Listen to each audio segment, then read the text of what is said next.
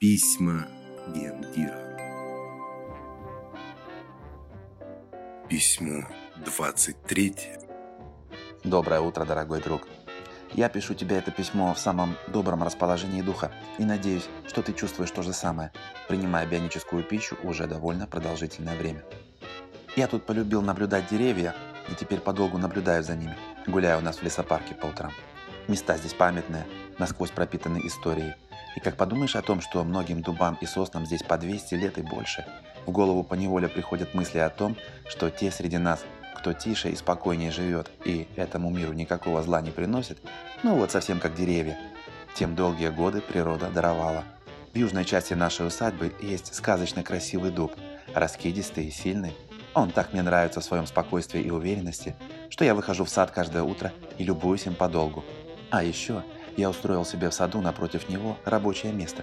И мне радостно от того, что я, каждый раз поднимая глаза от своей писанины, вижу этот красивый раскидистый дуб. Помню, в самом начале еще, как только мы сюда переехали, в наше кафе-усадьбу на Таманской зашла женщина. Не молодая уже, но с проникновенными глазами, и фотографировала именно этот дуб с таким пристрастием, как если бы он был фотомоделью. А когда я присел рядом с ней за мой рабочий стол, а она устроилась с чашкой кофе и фотоаппаратом как раз именно за моим рабочим столом. И спросил ее о том, почему она его фотографирует. Она на меня посмотрела, будто учитель на нашкодившего школьника, и с какой-то легкой даже обидой произнесла. «А вы что, живете здесь и не знаете, что это за дуб?» А я, что греха таить, и правда не знал тогда. Здесь места такие, что и Шаляпины, и Лемешев бывали, и дачи здесь держали Тухачевский с Ворошиловым, и еще много других известных людей оставили следы у нас в Серебряном Бару. Ну, если верить брошюре МОЗ, дач Треста, по крайней мере. Так что мало ли, что это может быть за дуб. Не знаю, что за дуб, говорю ей. А она встала из-за стола и пошла себе. И таким это мне странным случаем показалось, что я сразу после этого номер телефона краеведа местного добыл и даже звонил по нему два раза, но никто не взял трубку. Ну ничего, подумал я, обязательно еще позвоню через пару дней, и если что про этот дуб узнаю, обязательно расскажу всем. Ну не может же этот случай просто случаем быть. А под вечер, не имея терпения ждать, уже в третий раз набрал я номер, и на том конце провода сонный женский голос ответил, что хоть и экскурсию нужно заранее заказывать, а не в конце рабочего дня, мне готовы помочь. Так и узнал я в тот же день, что на 43-м участке действительно имеется особый дуб – о котором следующее поверье ходит. И если обнять его всей семьей, взявшись за руки, и взрослые и дети, если обступят его кругом, будет мир долгий и счастье этой семье. Вот за такую информацию я этой ведунье полторы тысячи рублей на карту и перевел. Хоть и подумал, что сказки это все и росказни для привлечения туристов.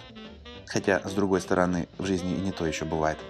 Прошло, может быть, недели две с того случая. И как-то ночью снится мне сон – Приснились мне мужчина, женщина и ребенок. Но как бы в теле одном.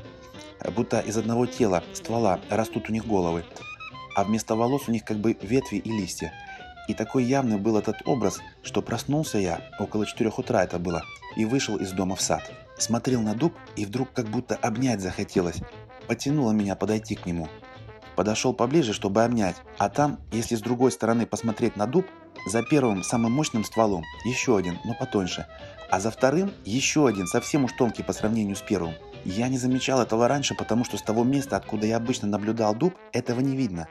А видно только если сбоку зайти, из угла сада. Вот и смотрел я. И будто семья, стояли они передо мной.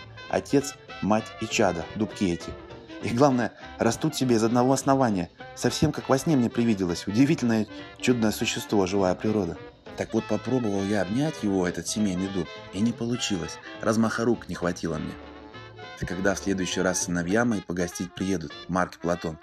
Тут мы вместе обнять его попробуем. Уж не знаю, впечатлил ли я тебе этой историей, но мне захотелось почему-то поделиться ей с тобой. Кстати, о Марке и Платоне. Я своих детей приучил завтракать кашей на воде, а до недавнего времени их все больше яичницей да сосисками кормили в школьной столовой. И если уж мы о кашах заговорили, Обрати внимание на то, что наши каши совсем не обязательно разогревать. Они вкусные и при комнатной температуре, и также полезны. Все совсем так, как я тебе обещал. А что до их молочного вкуса, так это не коровье, а почти всегда кокосовое молоко, растительное. Его вкус в разы нежнее и насыщеннее коровьего. И даже привередливый поветкин ни разу на него не пожаловался, а напротив, уплетал за обе щеки и просил добавки, когда я приезжал наблюдать его спарринги в Чехове. Ну а уж если по Веткину понравилось. В общем, я еще не раз напишу тебе о пользе растительного, а пока просто отложи себе в постоянной памяти, друг мой, что я всячески не рекомендую употреблять в пищу молоко животных. Особенно, если ты желаешь выглядеть молодо и свежо, если хочешь быть бодрым и стройным, иметь сильное уверенное сердце и жить долго, как этот чудесный тройной семейный дуб, что стоит в саду напротив моего рабочего стола. Желаю хорошего, успешного дня. А в понедельник я тебе снова напишу. Пархоменко Сергей, генеральный директор Бионик Фуд.